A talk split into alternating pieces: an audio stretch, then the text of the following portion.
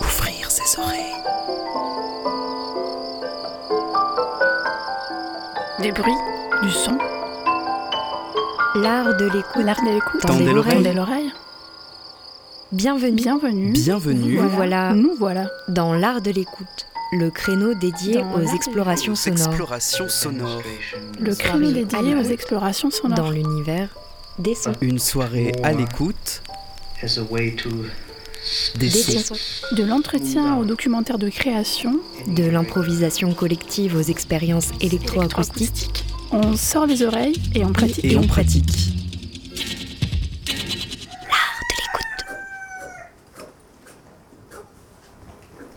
FM qui a de l'oreille.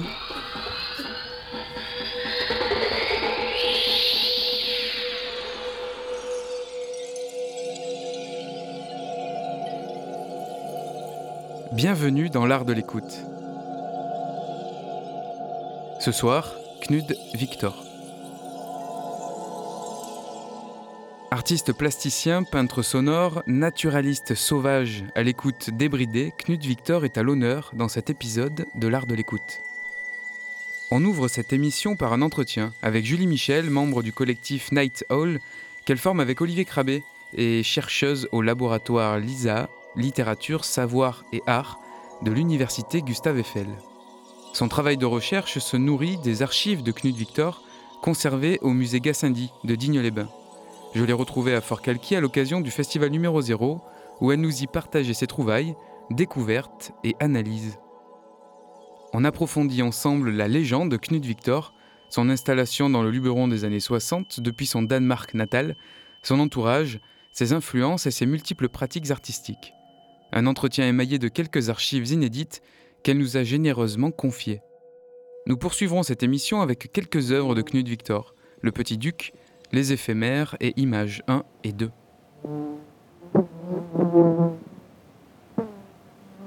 Mais on commence par la chanson d'amour d'une mouche de vinaigre. L'art de l'écoute. Tendez l'oreille.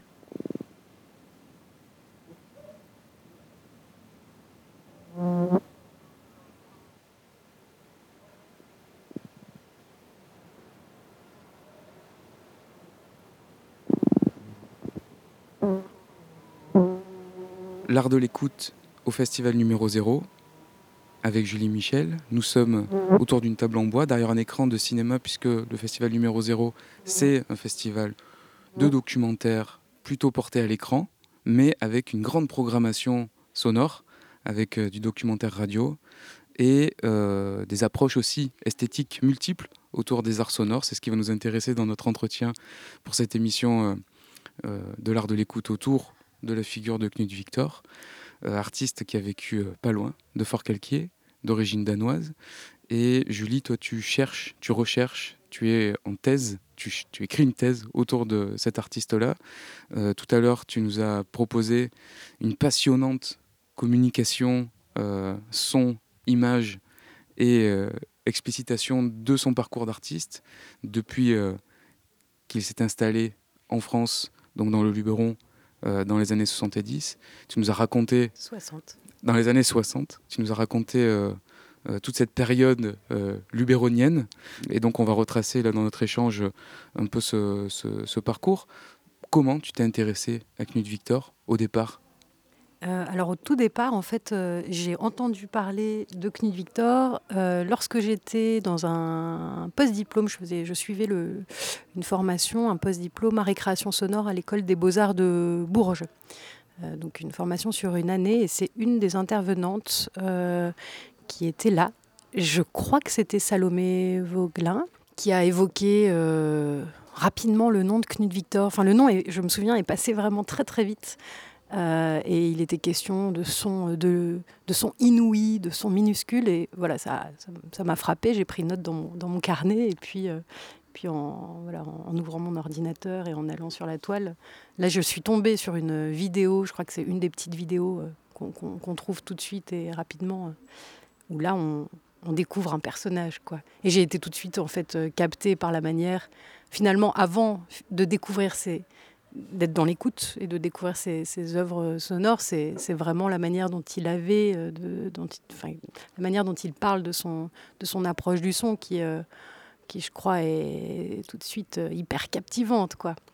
Puisqu'il a cette voix quand même très très singulière. Et donc de là est partie une, une, enquête, enfin que en fait euh, on a partagé ensuite la, vision de cette euh, petite vidéo avec euh, avec Olivier, avec qui on était au même moment en train de, monter un collectif qui s'appelle Night Hall, avec cette idée, c'était un site internet. En fait, je dis c'était parce qu'il est plus tout à fait en ligne et plus tout à fait à jour. On a voilà, on a tous les deux pas mal d'activités qui nous a pas permis depuis 2015, date de la création de ce site, de, de, le mettre à jour, mais c'était un, un, site créé dans le but de, faire passer euh, des choses qui, euh, qui nous intéressaient, qui nous touchaient. Et puis, euh, c'était aussi au moment des, des attentats Charlie Hebdo et on avait besoin de respirer un peu dans cette période-là et de diffuser des textes euh, politiques pour contrer un petit peu la, grosse islamophobie ambiante de l'époque.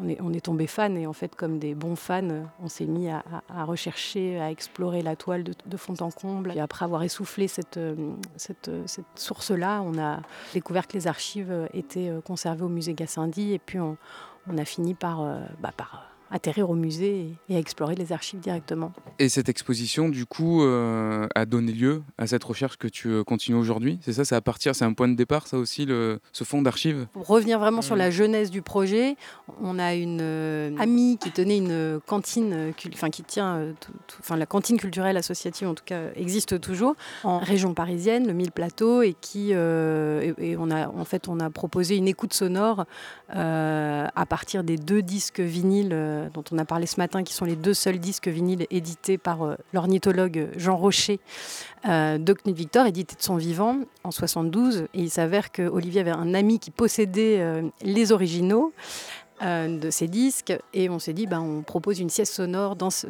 cette cantine associative culturelle associative euh, autour de Knut Victor. Et puis ensuite une autre amie nous a invité à, faire une écoute cette fois sur une péniche à Paris.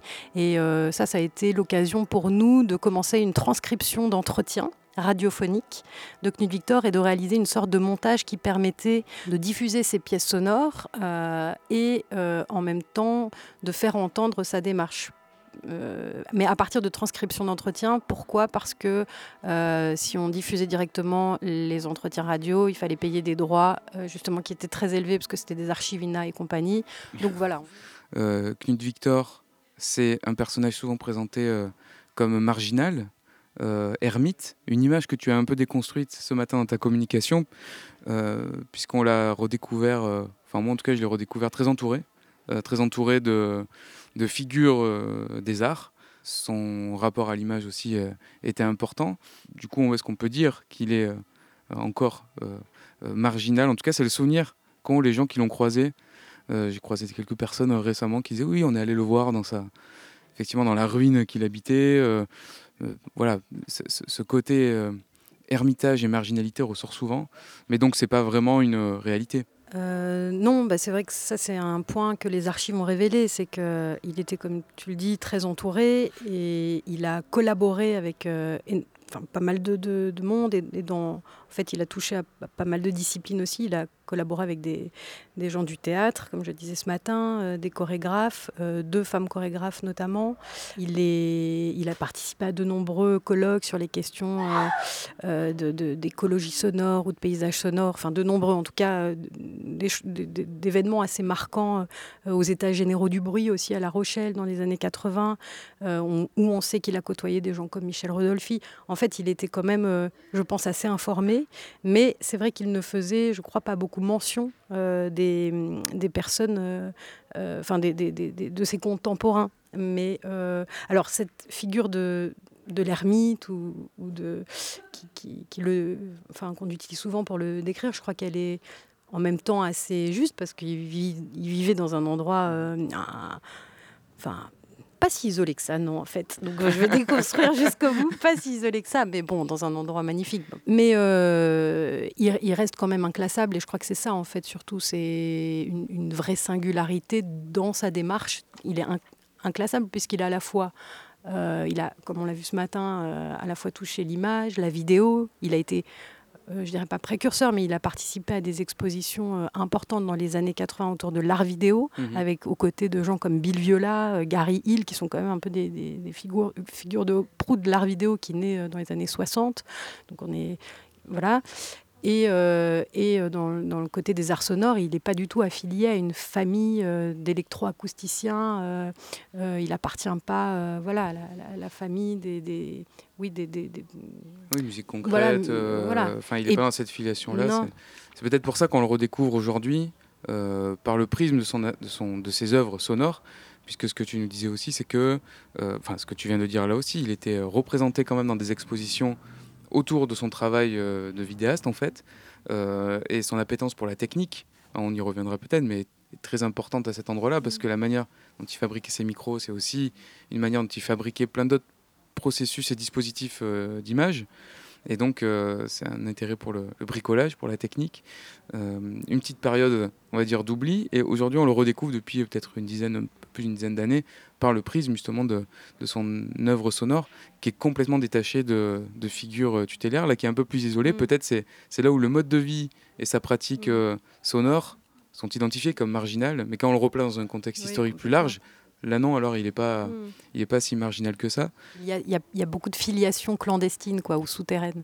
Euh, voilà, effectivement, on peut le replacer. Et avec des mises en lumière, tu parlais de par justement l'ornithologue euh, Jean Rocher, un lien à, François Truffaut qui a donc diffusé le le- le- l'œuvre vidéo que tu nous as présentée en premier.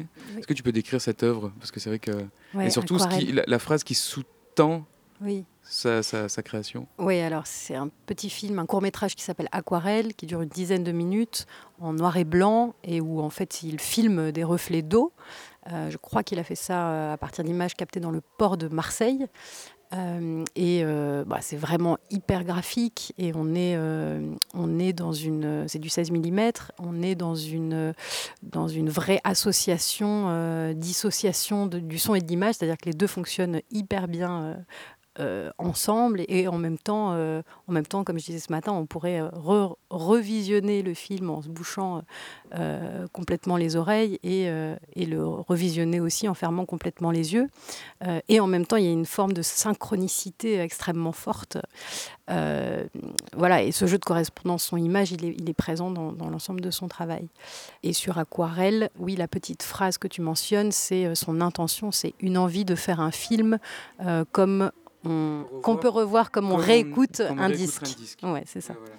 Et donc, il y a- il y, a vraiment cette idée euh, chez Knud, à la fois dans ses images, dans ses, cette vidéo, euh, et une autre qu'on verra demain qui s'appelle Les Bulles, euh, qui est aussi un court-métrage de la même année, également salué par François Truffaut et, et diffusé aussi en avant-première de son film La mariée était en noir. Donc, ces, ces deux courts-métrages, ainsi que la chambre d'image, qui est ce dispositif immersif Mhm.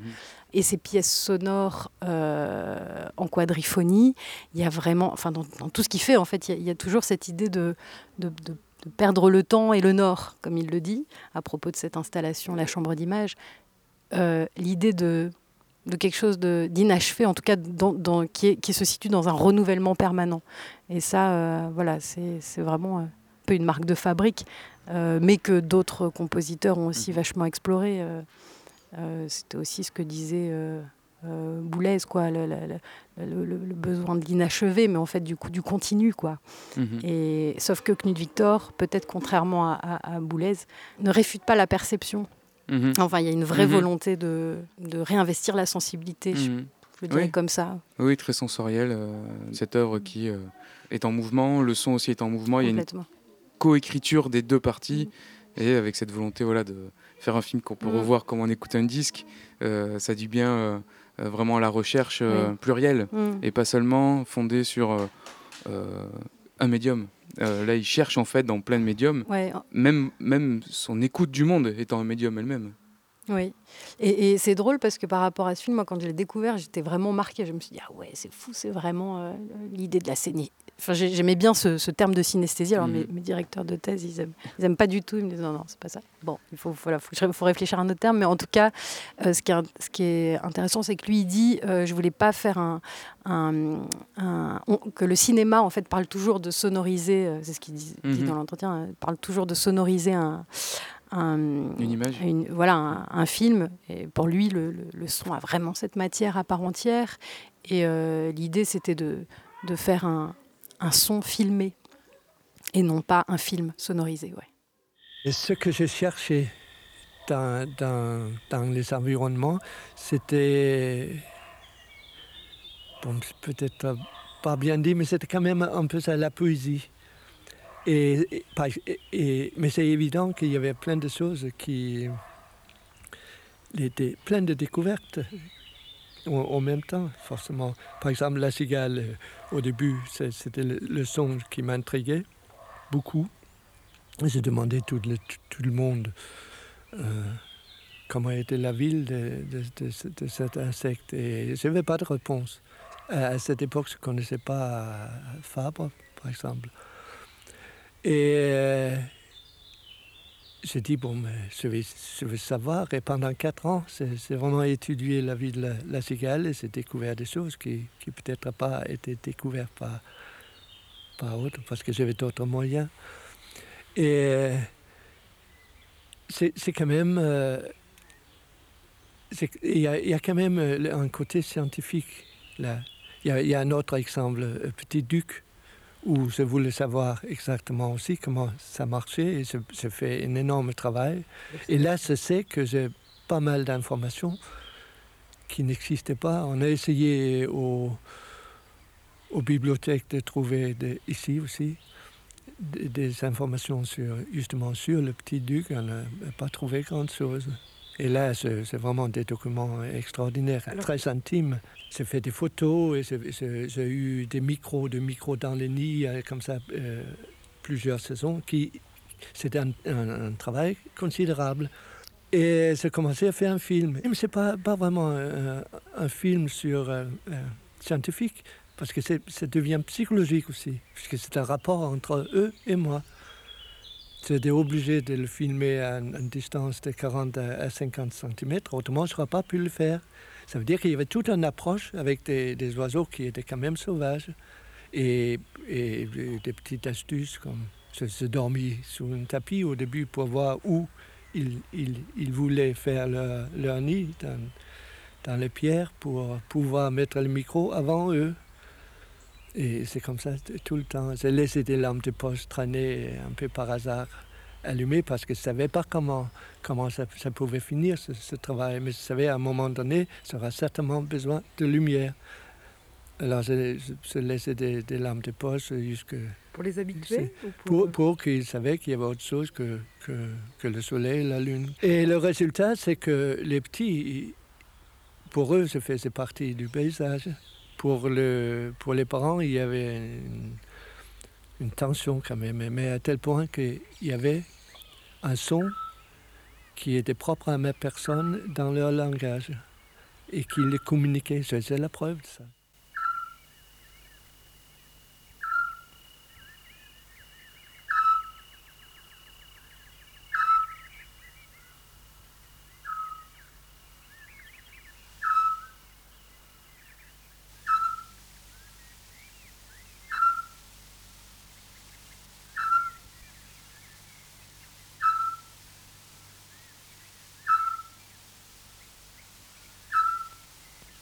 Le petit duc.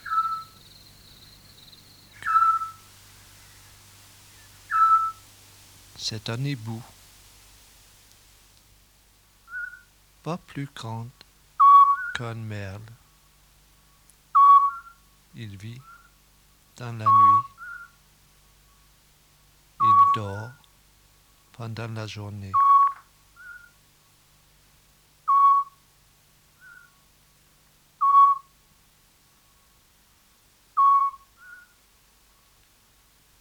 Toujours. Parfois, ils se parlent entre eux, la mère et le père, à peine perceptible, très doucement, pour être sûr que l'autre est toujours là. Parfois aussi, on peut entendre si on est très, très attentif. que la mère, petit duc, parle à ses bébés dans le nid.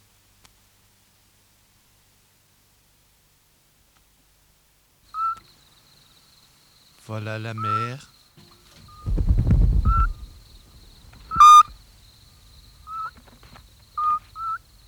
Les qui arrivent.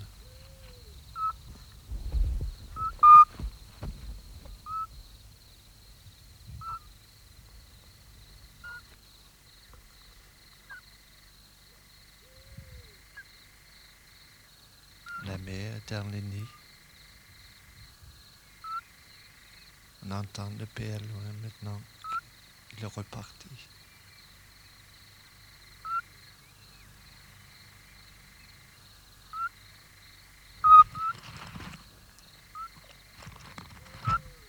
Il arrive encore une fois.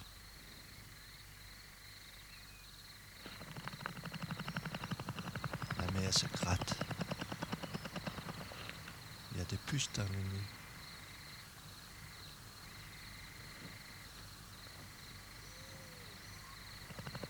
Elle se gratte encore.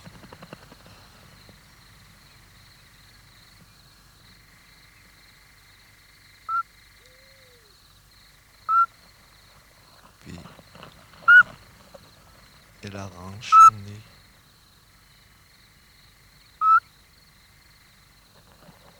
Il y a des œufs dedans. Frotte.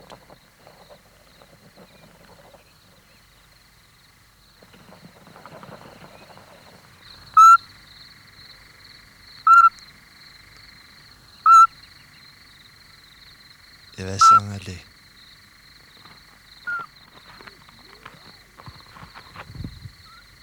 Voilà, il est parti.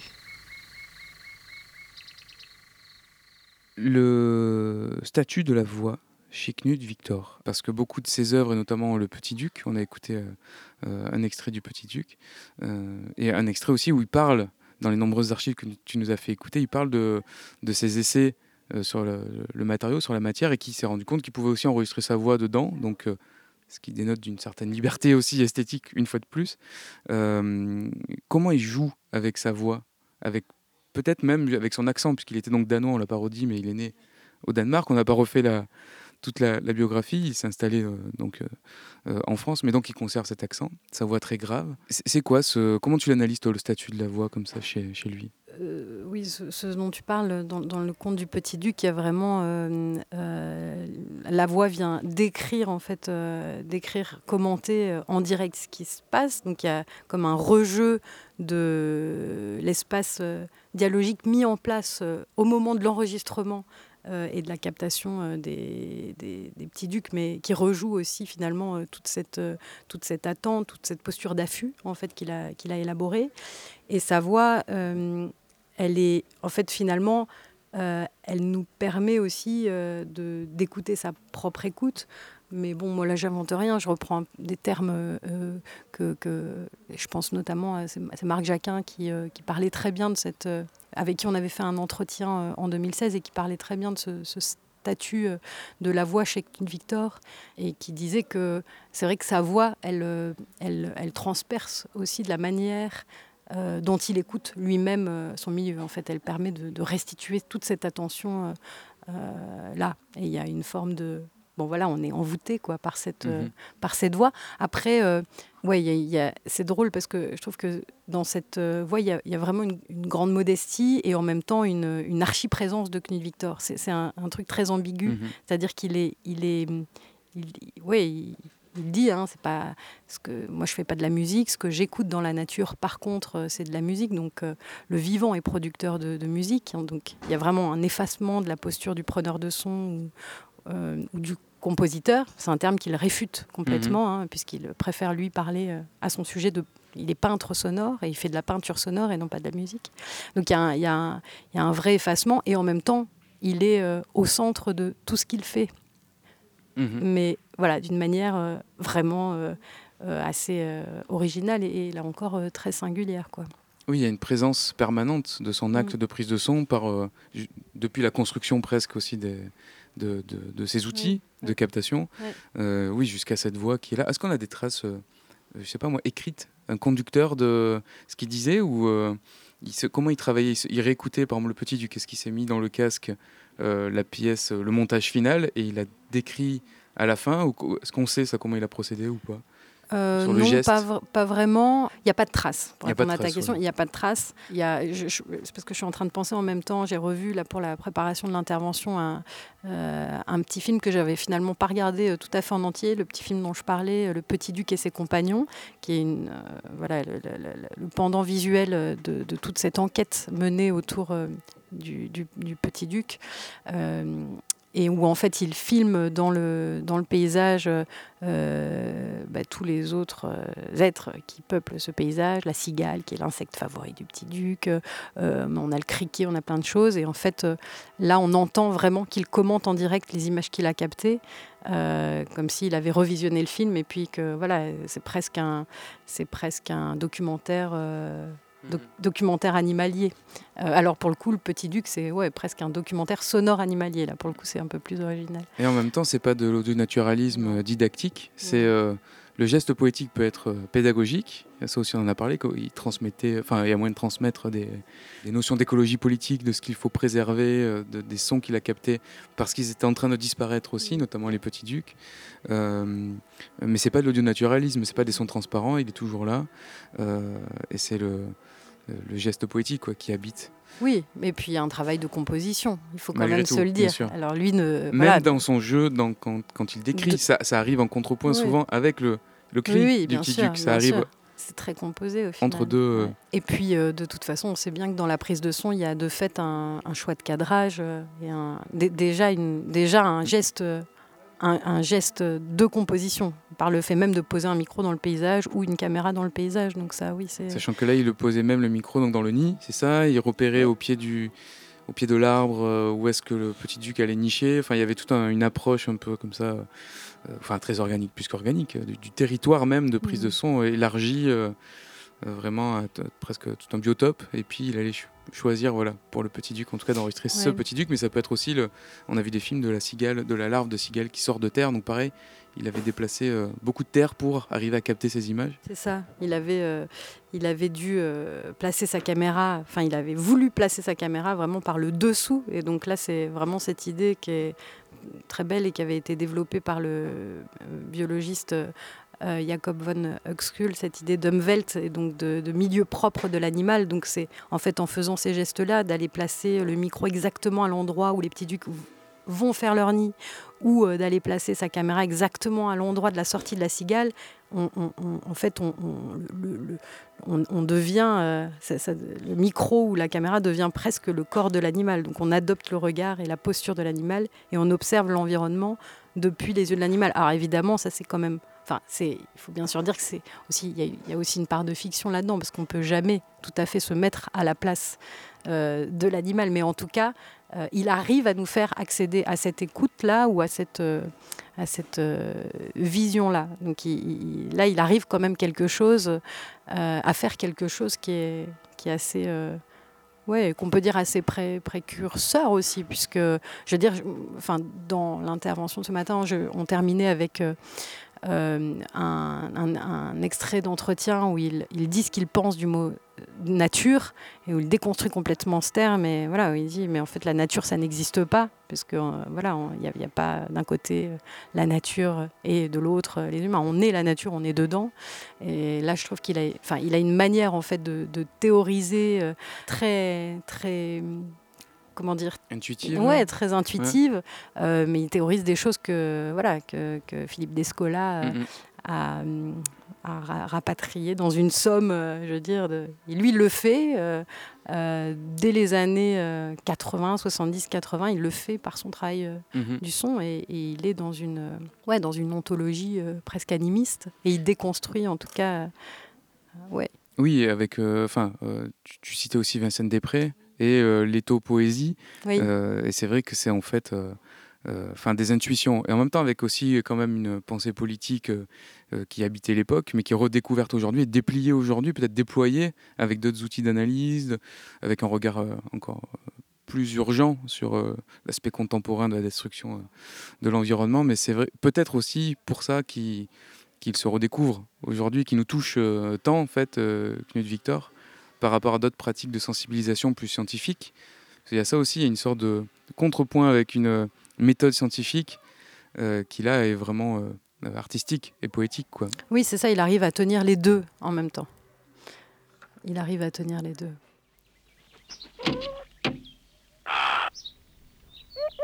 La nature, comme mot, je, te note que j'ai fait il y, a, déjà longtemps. Sur le mot nature, je, trouve que ça n'existe pas, au fond. La nature est partout et aussi à l'intérieur de l'homme. Et l'homme fait euh, de ce mot-là une, signification d'une sorte de décor qui est propre à lui, qui est son. Euh, euh, en, qui est en position de. Non, que, oui, qui, que l'homme possède. Et c'est pour ça qu'il faut le protéger, parce que bientôt on n'en a plus de ça. Moi-même, je le dis, je le dis sur la cigale, c'est quand même dommage s'il n'y a plus de cigale en Provence un jour. Et c'est cette tendance par, euh, par l'homme de posséder euh, la terre, au fond. Et, c'est là, là où, où, je trouve que pour que ça change vraiment, c'est pas au fond, au fond c'est pas une question des lois et des, répressions et, des, des, polices et des amendes et tout ça. C'est il faut que l'homme arrive à, à, penser comme ça d'une façon que l'écologie n'existe plus non plus. C'est une attitude de vivre pour tout le monde et que qu'on on, on n'abat pas un arbre sans rien, ben, parce que c'est comme tuer son frère ou, on ne met pas de la merde dans, dans, dans dans la rivière parce que euh, on ne fait pas ça avec sa sœur.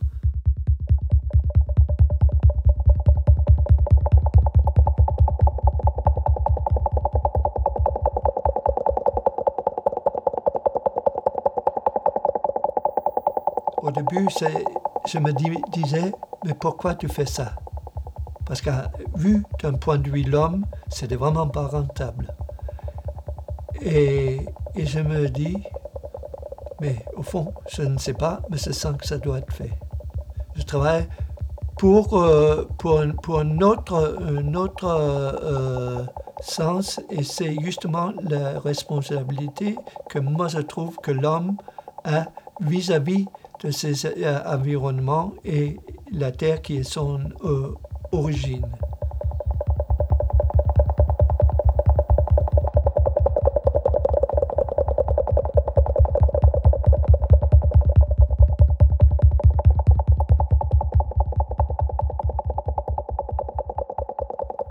Et euh, juste pour réagir sur, tu reprends ce terme d'éthopoésie, c'est un terme qu'on a rencontré au tout début de notre recherche. Euh, et c'était lors d'une conférence donnée par euh, Vinciane Després aux Beaux-Arts de Paris. Et elle avait utilisé ce terme à propos de Thierry Aubin, qui est un, ornithologue, et qui avait, pour comprendre ce qui importait dans le chant de l'alouette des champs, avait passé dix ans avec son équipe en changeant, parce que pour, pour, pour, savoir un peu ce qui, ce qui importe dans le chant des oiseaux, les scientifiques baissent des fréquences, en suppriment, etc. Et là, ils, avaient mis dix ans pour comprendre que ce qui importait, c'était euh, la question du silence et euh, que finalement, quand on augmentait ou qu'on rétrécissait les silences, c'est ça qui faisait bouger euh, l'alouette dans son champ.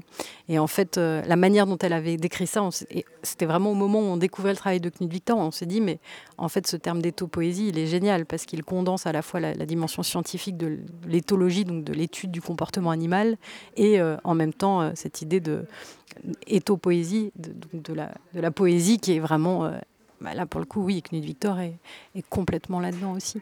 Donc il y a, cette, belle, cette belle euh, alternance euh, à la fois artistique et cette curiosité scientifique, parce que c'est une curiosité scientifique. Oui. Et on a aussi découvert un autre homme, Roger Jouve, c'est ça? Donc là, euh, quand même une découverte apparemment pour vous aussi, parce que un homme très inspirant pour Knut Victor, qui est presque, euh, en sortant de là, moi je me suis dit en fait euh, Knut Victor est peut-être le médiateur artistique euh, de la pensée de cet homme-là, qui est un homme un paysan, c'est ça, du, des gorges du Régalon, enfin de là où s'est installé Knut Victor, et qui a déjà cette, ce souci de l'écoute, ce souci et cette connaissance du territoire aussi sur lequel arrive Knut Victor.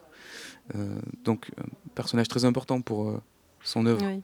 Oui, c'est quelqu'un qui est né en 1936 et dont on a découvert l'existence euh, via euh, Camilla Victor et Marc Victor, donc les enfants de Knut, qui ont euh, créé cette association l'eau la terre pour valoriser l'œuvre de leur père au Danemark, puisque finalement il est plus connu en France et assez méconnu au Danemark, puisqu'il a bah, de fait vécu un peu moins longtemps au Danemark, puisqu'il a passé plus de 50 ans de, de, sa vie dans le Luberon et dans cette Bastide qu'il a, qu'il a acheté pour euh, rien à l'époque et sur euh, justement les, conseils, enfin grâce à, ce Roger Jouve.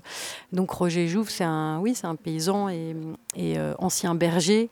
Il a aussi eu des élevages d'escargots. Enfin moi, il est passé par plein plein de choses, mais c'est, c'est quelqu'un qu'on a rencontré sur les conseils de, Marc et, Camilla. Et, c'est vrai que oui, on s'est rendu compte de l'importance de Roger dans dans l'appréhension des lieux euh, pour Knut Victor. C'est lui qui l'a clairement emmené euh, écouter la Durance à certains endroits, comme il le dit dans l'extrait qu'on entendait ah ce matin, la Durance brame. Ouais, il dit une phrase incroyable sur le bruit de l'eau sur les pierres, je crois. Le bruit que l'eau laisse sur les pierres. Il parle de ça quand même.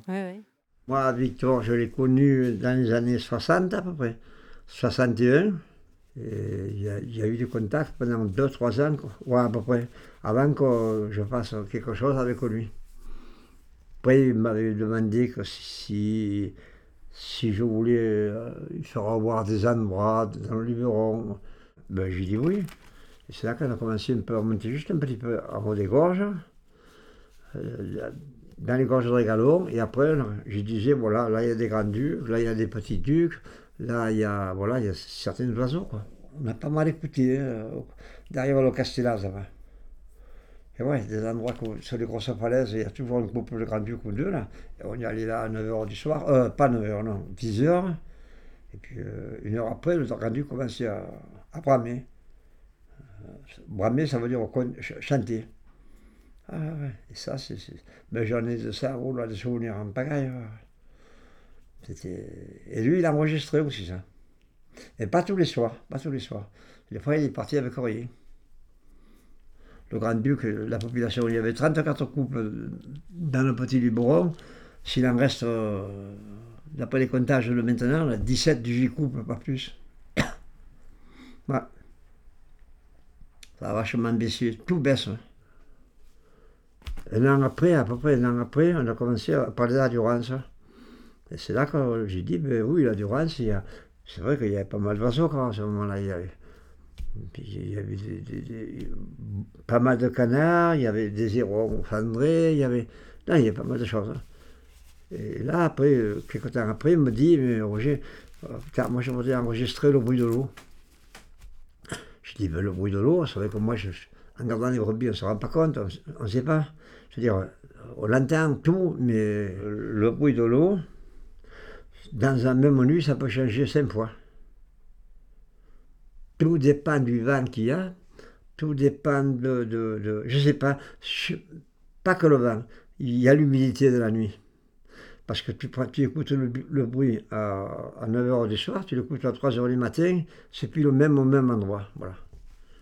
Et selon où tu es, selon, je veux dire, comment elle fait, le bruit qu'elle fait, eh bien, elle baisse. Tu le sais sans aller voir. Par rapport au bruit le bruit que l'eau laisse sur les pierres, tu vois. Alors la durance, quand elle baisse, eh bien, elle, tourne plus, elle, fait descendre des pierres. Elle fait beaucoup plus de bruit que quand elle monte. Elle monte, elle fait un bruit sourd, mais très, léger, très léger. Mais tintin, mais c'est pas besoin d'aller voir si, si l'eau monte ou baisse. Euh, et le bruit, quand il fait tant de bruit, la durance, on, dit la, durance brame. Brame, ça veut dire euh, le gueule, voilà elle fait une chanson pas la même que. Ah Mais ça, bon, tu ne peux pas l'apprendre en trois jours. Il faut que tu, tu resté des années là-bas pour savoir, pour entendre le bruit, sur d'une année sur l'autre, et voilà. Tu apprends que la se brame. Bon, c'est quelqu'un, euh, on appuie sur un, sur un bouton et puis on est parti sur des milliers d'histoires, mais mais vraiment génial quand il, parle par exemple des castors et, la manière dont en fait il y a une habituation. Et là, on, est vraiment dans, dans, l'histoire du petit duc euh, avec Knut Victor. Il dit euh, euh, que voilà, pour, pour habituer les, les, castors à sa présence, parce que c'est des êtres qui sont hyper compliqués à ne serait-ce qu'à voir. Hein. Euh, Roger explique qu'il a dû laisser des, des vestes avec son odeur sur le, leur territoire, et puis que petit à petit il a pu s'approcher, dormir près des berges et là les apercevoir. Et donc on sent qu'il a voilà qu'il a qu'il a vraiment guidé Knut dans cette appréhension et qu'il l'a il l'a amené dans différents espaces et lieux pour observer les petits ducs et comme je le disais aussi ce matin qui a euh, qui l'a sensibilisé euh, à cette, euh, ce déclin aussi de la, de la faune mmh. puisque c'est quelqu'un qui travaille pour le parc naturel du Luberon et euh, il explique euh, très bien que, euh, bon, bah, notamment tous ces GR hein, qui, sont, qui sont mis en place pour les randonneurs bah, perturbent beaucoup la, la faune et bon, déclin qui est aussi lié à l'usage des pesticides euh, dans ce coin-ci du Luberon, la partie sud, hein, on est sur mm -hmm. la, la, partie sud, côté Durance, où là, il y a quand même une, une possibilité d'agriculture un peu plus intensive. Il me semble qu'au nord, où ça, on est un peu plus, c'est un peu plus escarpé. Euh, et donc, euh, voilà, usage d'intrants qui, depuis les années 70, euh, enfin, on, on, y est allé bon train, quoi. Mm -hmm. Donc voilà, il l'a sensibilisé aussi à ça. Euh, et, et, mais bon, Knud l'a évidemment euh, détecté par le biais de ses microphones, qui pour le coup ne détectaient plus certaines présences aussi. Donc voilà, il y, y, a un gros, disons, ne, ne, rend, rendons-lui aussi, mais euh, disons que c'est sûr que Roger, c'est un personnage. Oui, c'est pour, pour, ça que je parlais de médiation euh, artistique, effectivement, comme Bernie Krauss, que tu citais ouais. aussi. Donc ce, ce, ce, musicien qui a enregistré euh, des, des, disques, je crois, de paysages sonores pour je sais plus quelle firme américaine et qui là, d'un coup, c'était une commande, il s'est rendu compte qu'il y avait tout un monde à découvrir, il commence à enregistrer et il se rend compte de ces disparitions aussi, ouais, ouais. Sur, euh, sur même des, des pollutions très lointaines, mmh. des arbres abattus à plusieurs kilomètres, une usine qui se construit à plusieurs kilomètres, ça a une incidence sur un, sur un tout petit biotope euh, avec des enfin justement des fréquences, des, des niches acoustiques euh, mmh. qui disparaissent.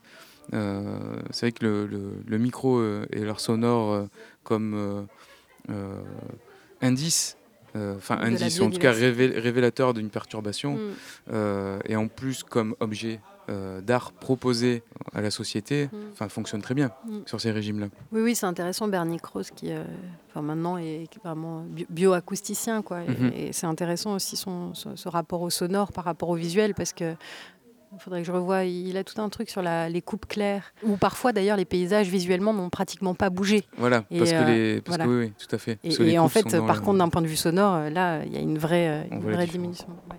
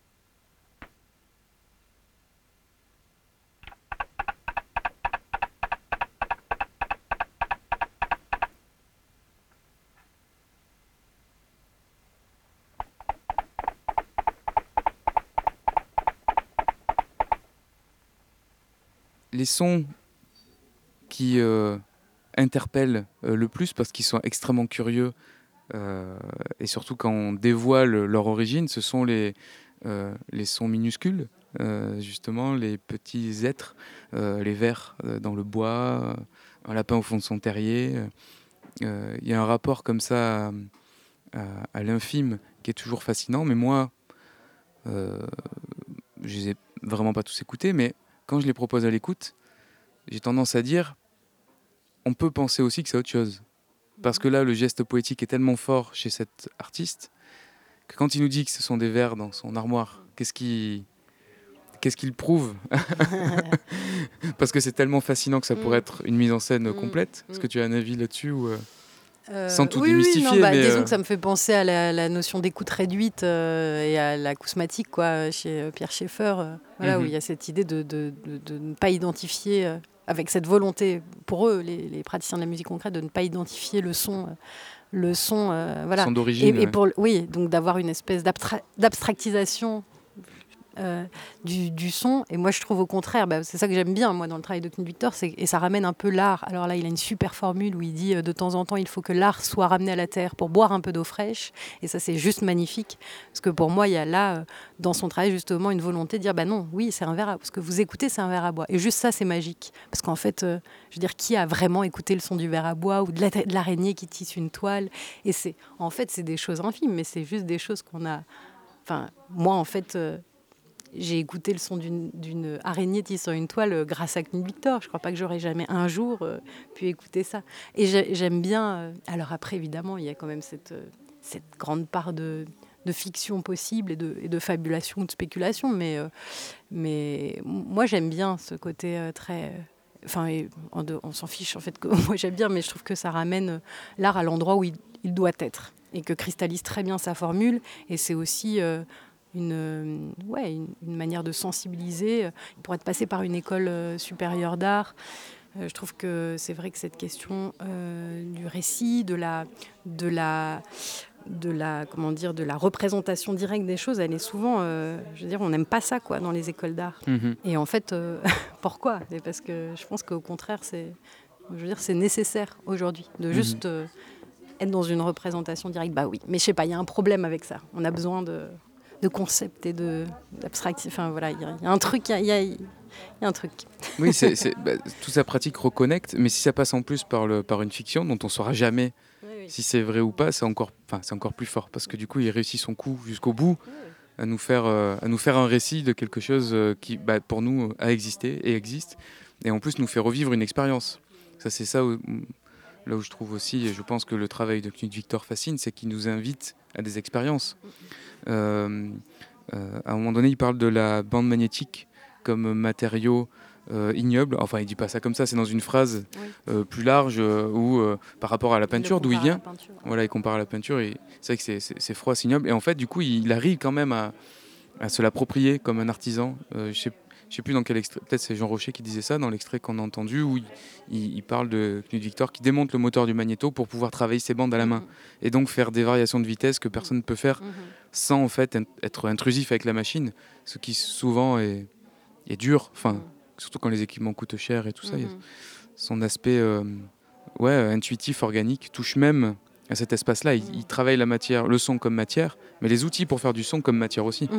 C'est Oui. presque de la sculpture. Oui, oui, complètement. Mais il a aussi. euh, alors, c'est vrai qu'on retient beaucoup cette formule de peintre sonore, mais il, se qualifie aussi de, sculpteur sonore. Plus, rarement, mais enfin, il y a aussi cette, euh, qualification.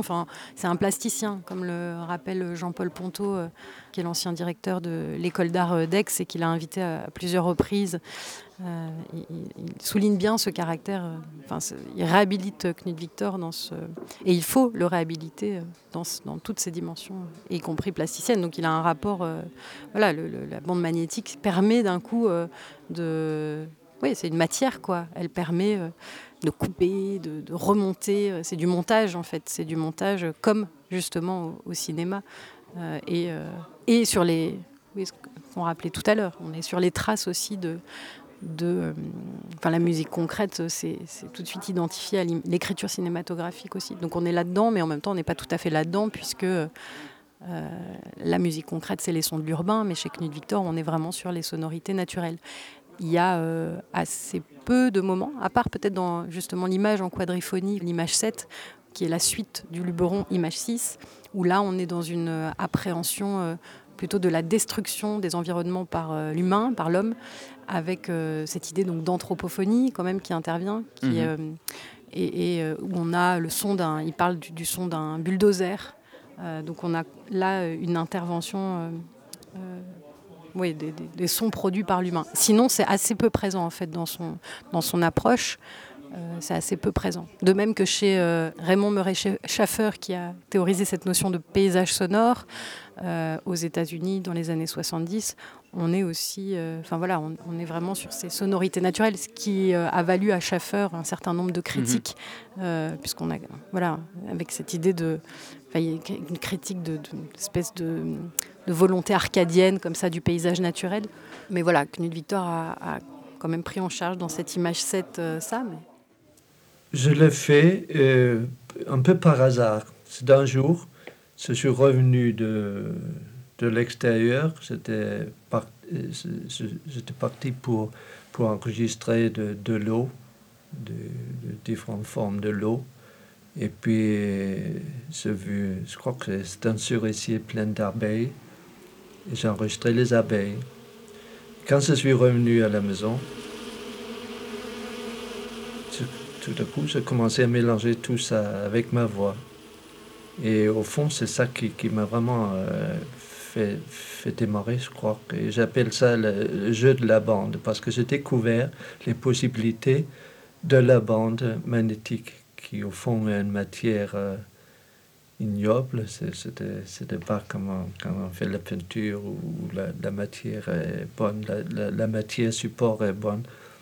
Et j'ai trouvé vraiment des, des, des, des possibilités là.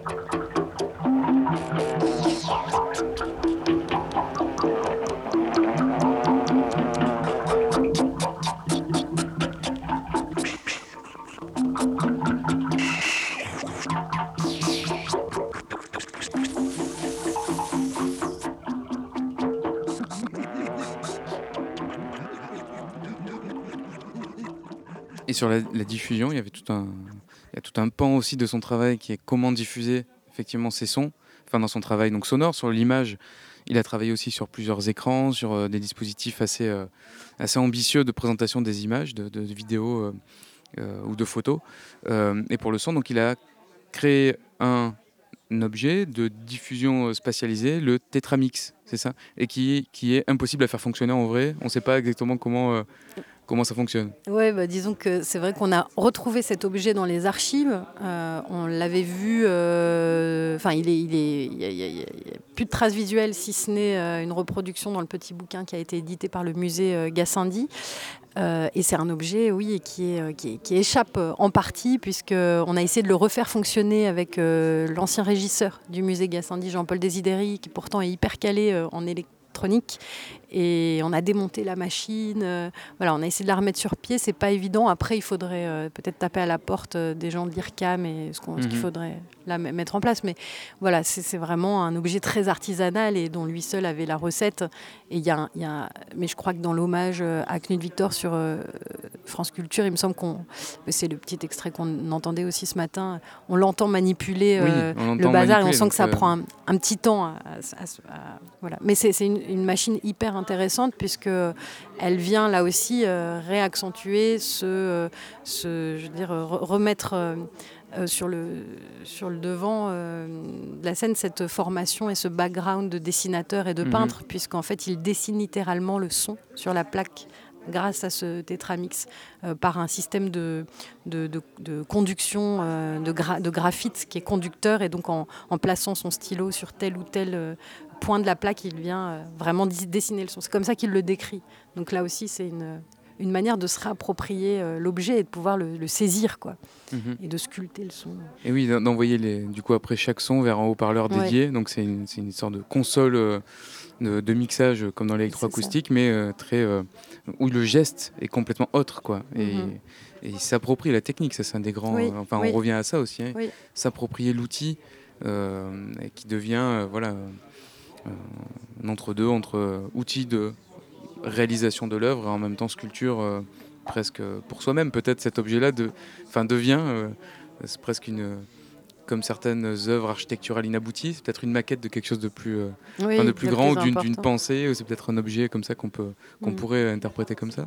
Mais c'est sûr qu'il y a une maîtrise euh, du processus de création de A à Z.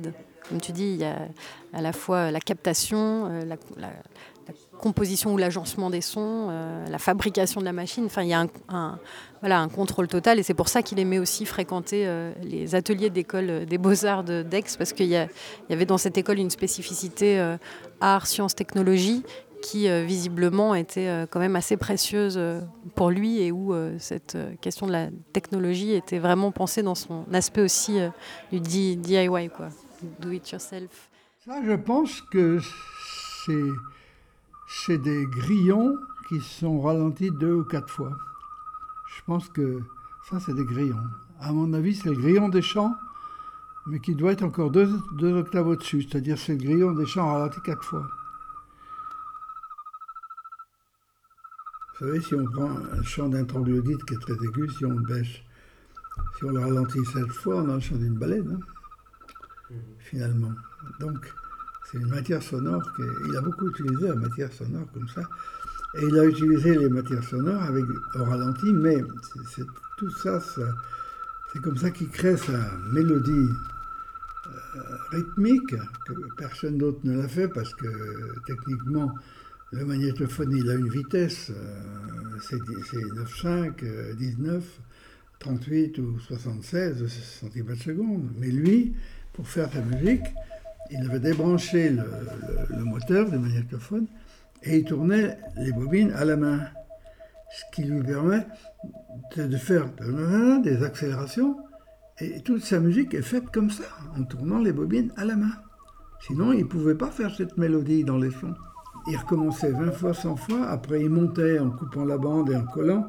Donc, ces créations sont faites centimètre par centimètre, c'est incroyable. C'est une broderie, quoi.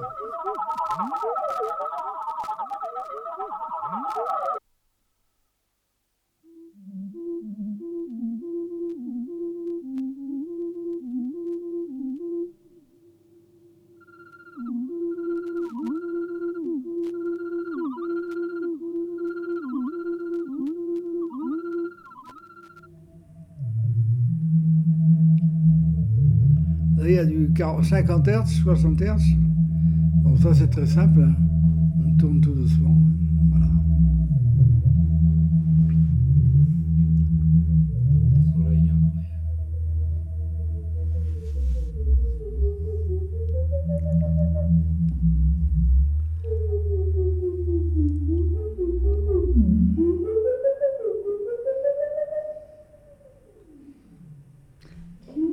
Mais le procédé est simple, mais euh, il le fait avec une maestrio. euh, Il sait exactement ce qu'il veut. Il fait exactement ce qu'il veut. Mais il avait l'habitude parce qu'il le faisait tout le temps. Mais euh, moi, je sais faire varier la hauteur de son, mais pour faire un truc comme ça, il faut de l'entraînement. Hein.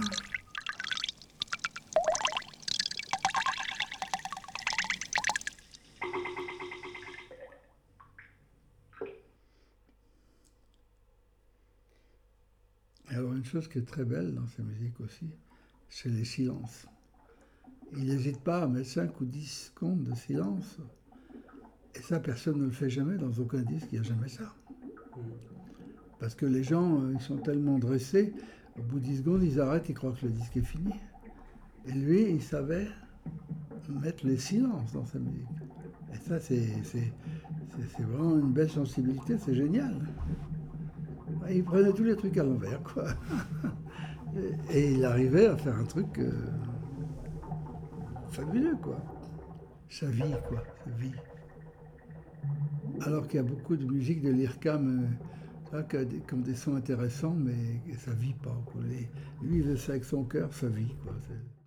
Donc, Knut Victor n'était pas complètement euh, marginal, très, euh, pas très, mais en tout cas relié à certaines euh, scènes plastiques. Il a été exposé notamment ses images, euh, ses photos euh, et des vidéos. Son travail sonore est redécouvert ces dernières années. C'est définitivement pas un artiste d'art brut? Non. Non, pas du tout. Mais il est formé déjà. Il est formé aux beaux-arts. hein. Donc euh, les artistes bruts, euh, de fait, euh, par définition, euh, c'est des gens qui sont plutôt autodidactes et qui ne sont pas passés par, par les beaux-arts, peut-être à part Dubuffet qui, je crois, avait une formation artistique et qui a inventé ce concept d'art brut, mais non. Lui, non. Et alors le chemin là dans cette recherche que tu continues, enfin que vous continuez peut-être à deux, qu'est-ce que ça, ça va donner lieu peut-être, je sais pas, une édition, une exposition? C'est quoi les envies de ce côté-là? ouais, il y a eu, il y a eu euh, pas mal de d'expositions euh, à partir des archives, parce que c'est vrai qu'à partir des archives, euh, il y a, on retrace en fait son parcours et on peut aborder les différents aspects de sa démarche.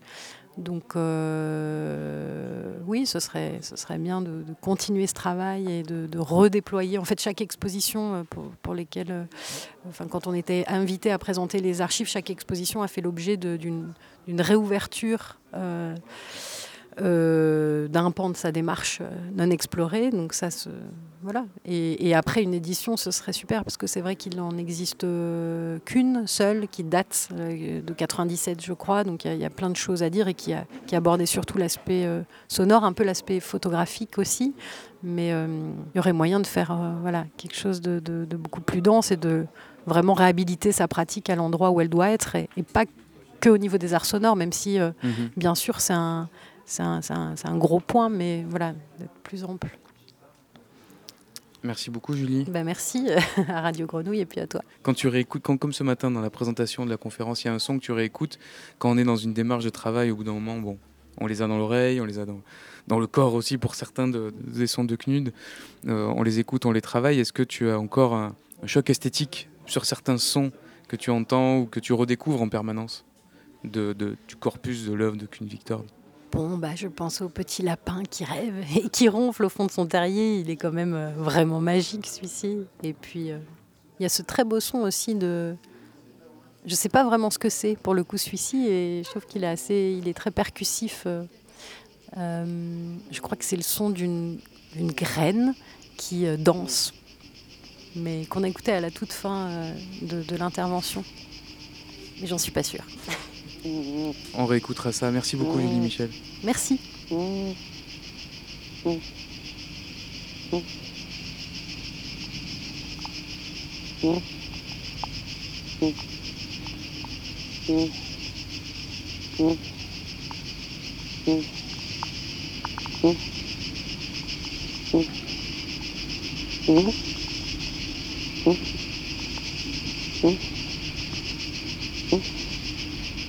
Mm-hmm.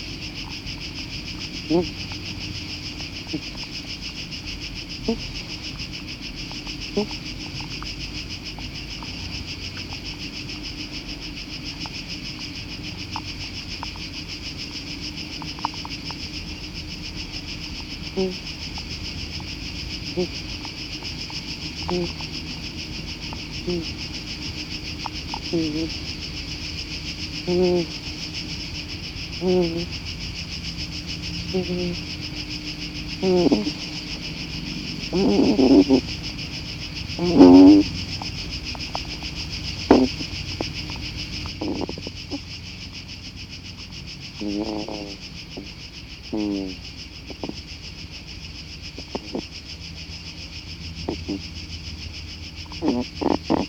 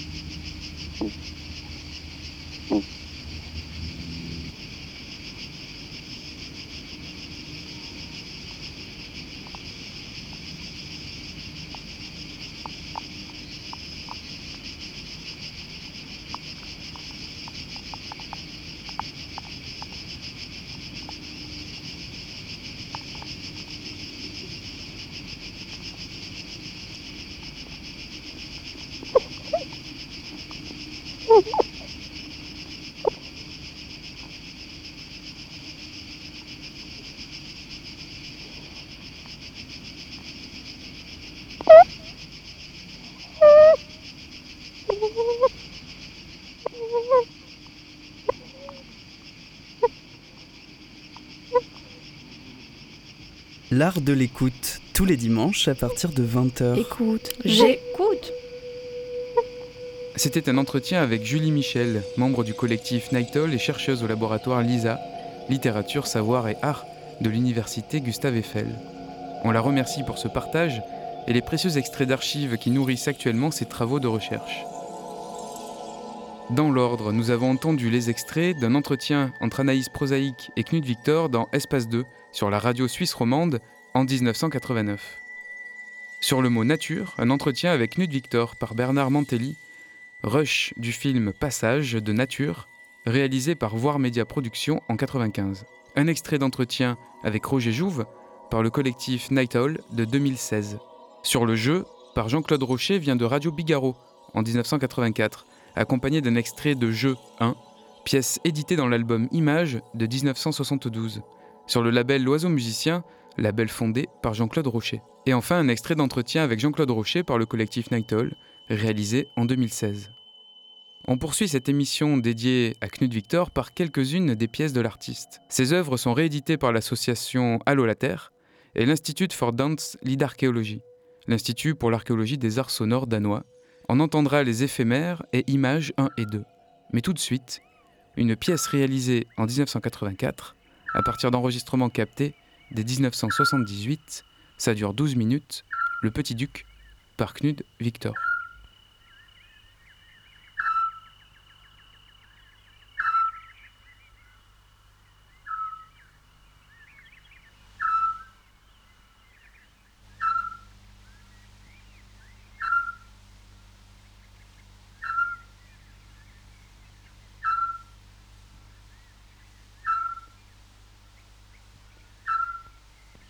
Le petit duc.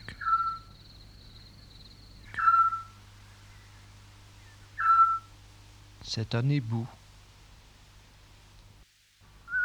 Pas plus grande qu'un merle. Il vit dans la nuit. Il dort pendant la journée.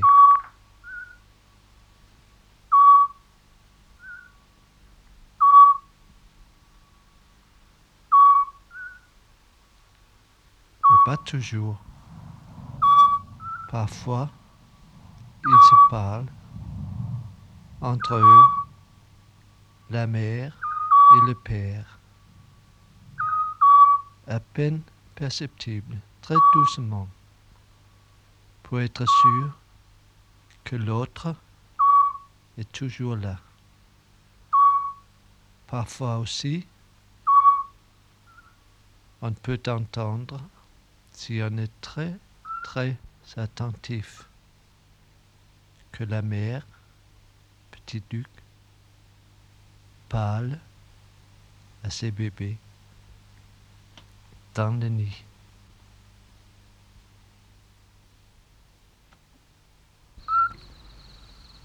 Voilà la mère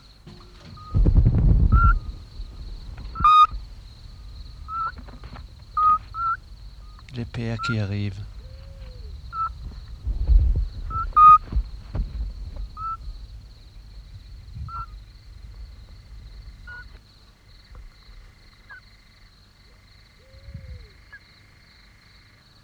La le nid. On entend le père loin maintenant. Il est reparti.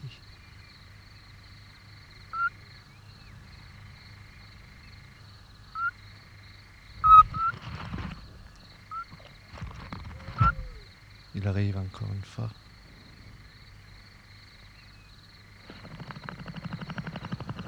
La mère se gratte. Il y a des puces dans le nid.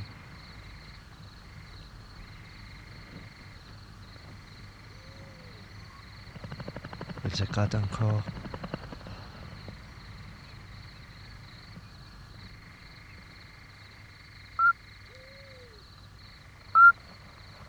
Puis,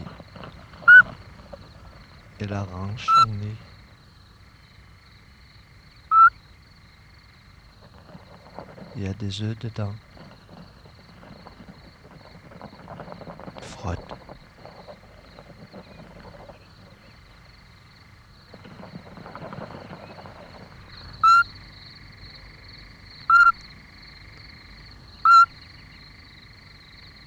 devait s'en aller.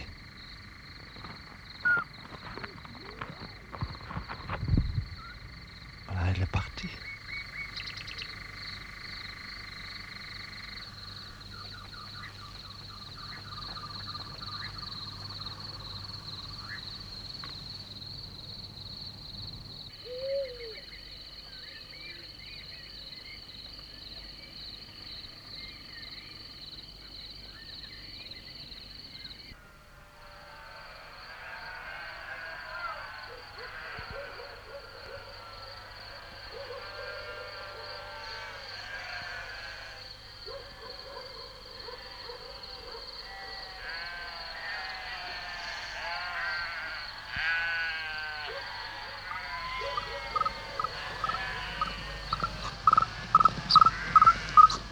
On est encore dans le nid.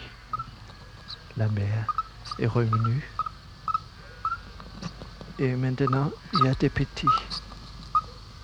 C'est la mer qui parle à eux.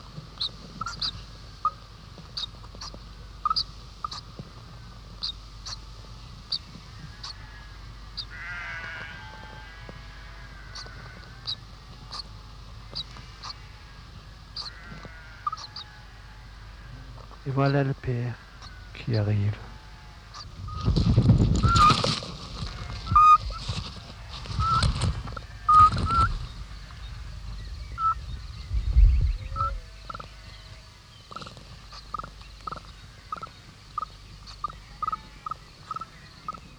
Peut-être, cette fois, il a amené un escargot pour nourrir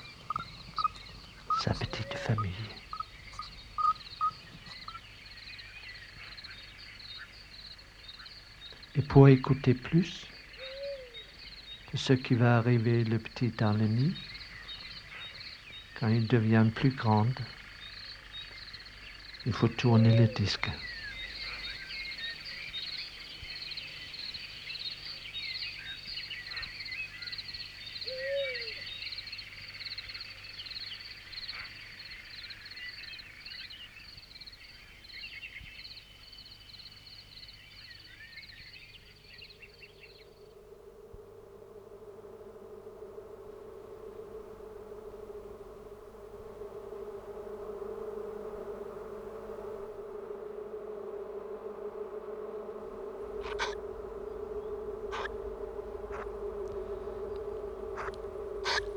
Et les ducs sont devenus si grandes qu'ils commencent à essayer leur aile.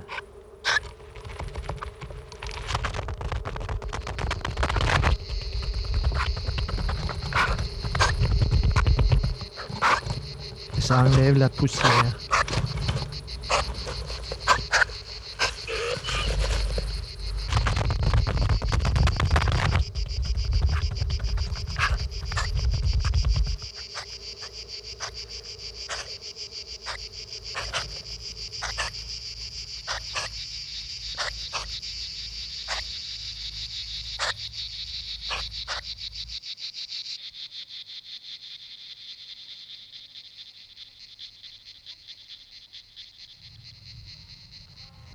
Il commence à pleuvoir.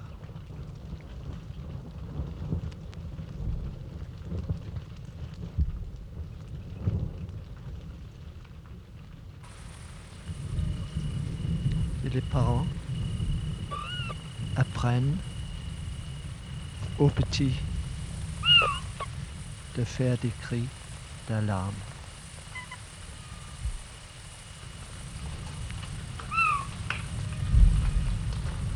Il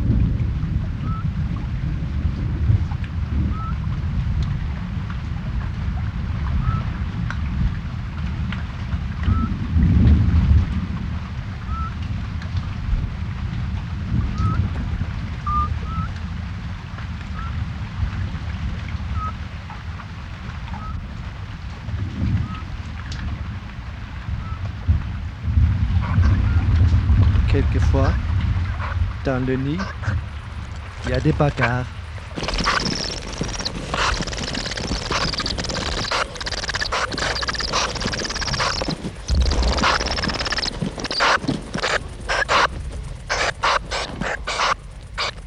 Il n'y a que la mère qui peut l'arrêter.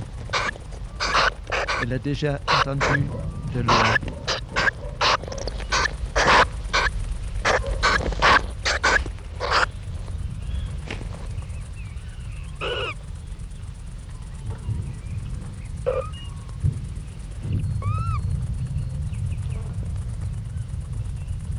Elle appelle les petits qui répondent.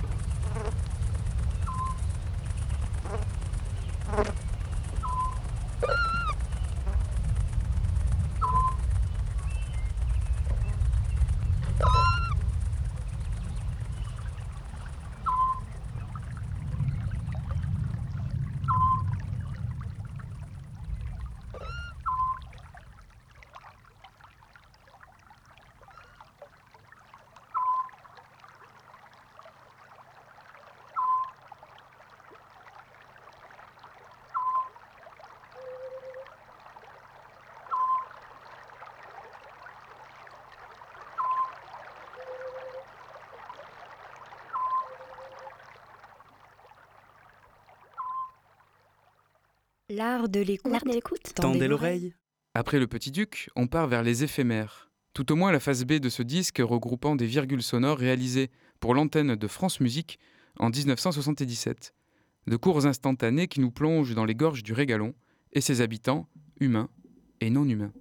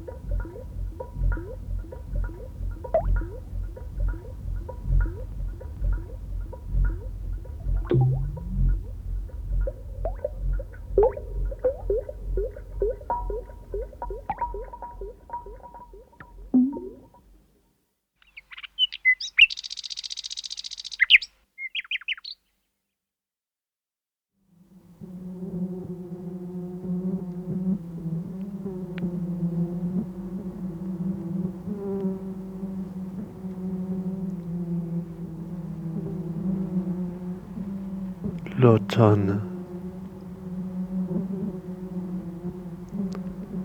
Vendange.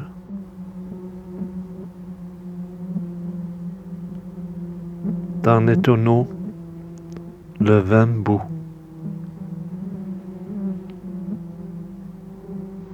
Des millions de moucherons sont partout.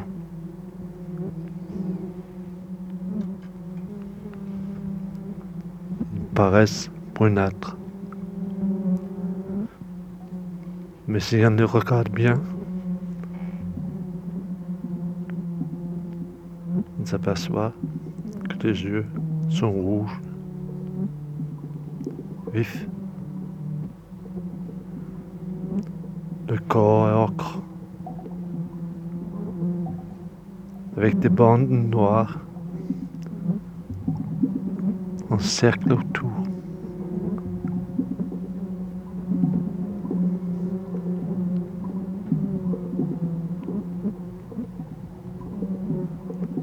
Dans la lumière, les ailes reflètent toutes les couleurs.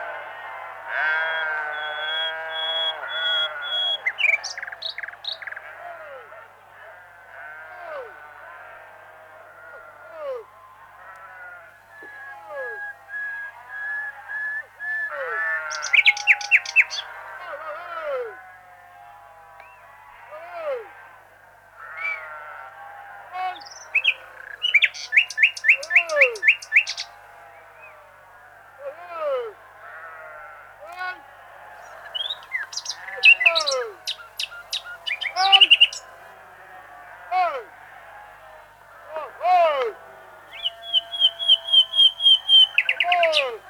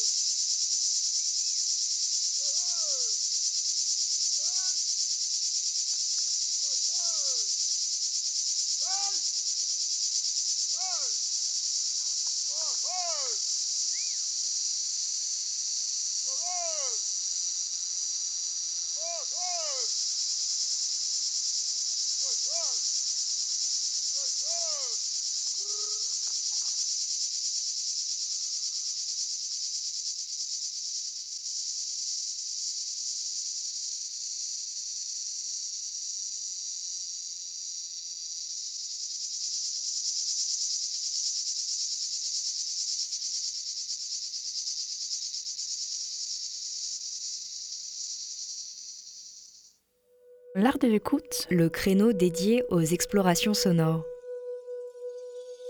Les éphémères de Knut Victor. Un disque regroupant des virgules sonores réalisé pour l'antenne de France Musique en 1977. Merci encore Chloé. Pour finir cette émission dédiée à l'artiste provençalo-danois, voici Image 1 et Image 2, œuvre de tendance électroacoustique sauvage, édité dans l'album Image sur le label L'Oiseau Musicien en 1972 deux pièces sur trois éditées, où la vitesse se retient et où l'image jaillit du son des vivants et des éléments. Image 1 et image 2 par Knut Victor.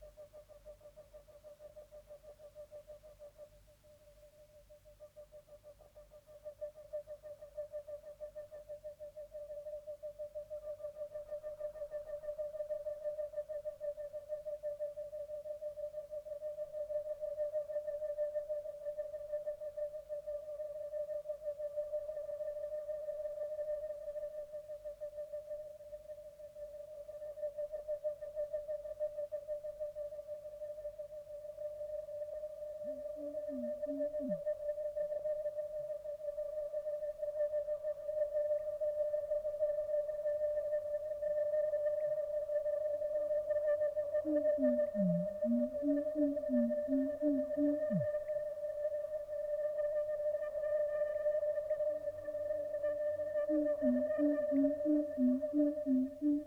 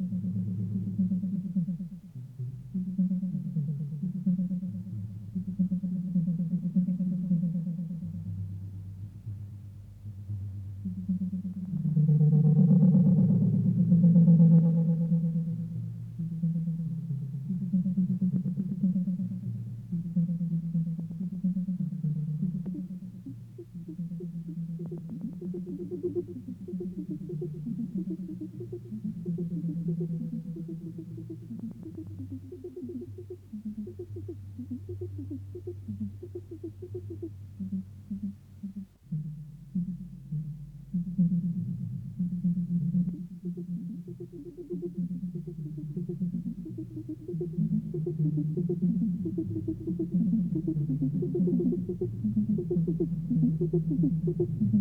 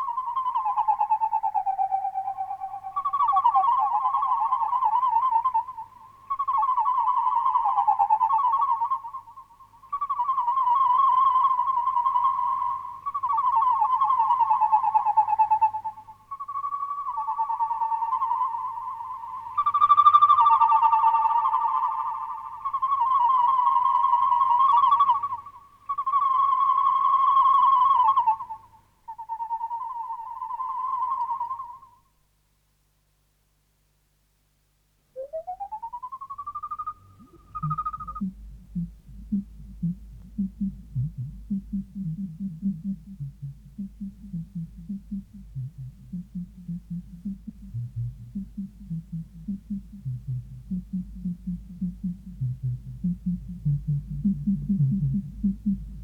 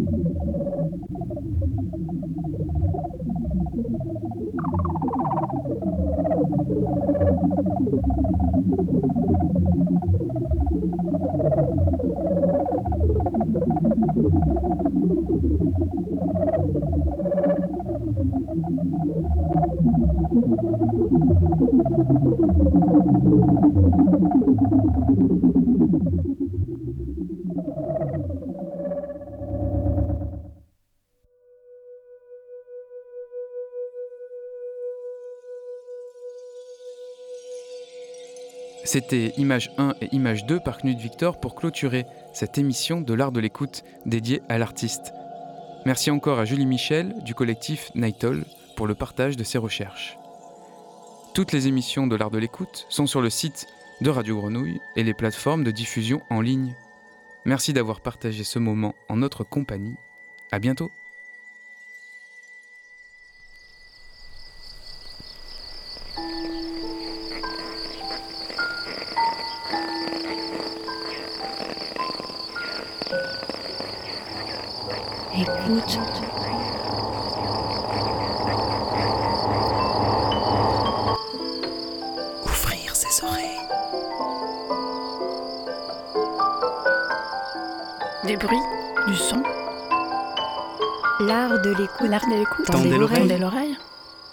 De l'écoute. L'art de l'écoute. Le créneau dédié aux explorations Aux sonores explorations sonores. Le créneau dédié aux explorations sonores. dans l'univers des sons. Une soirée à l'écoute des Des sons. sons. De l'entretien au documentaire de création. De l'improvisation collective aux expériences électroacoustiques. On sort les oreilles et on pratique. Et on pratique.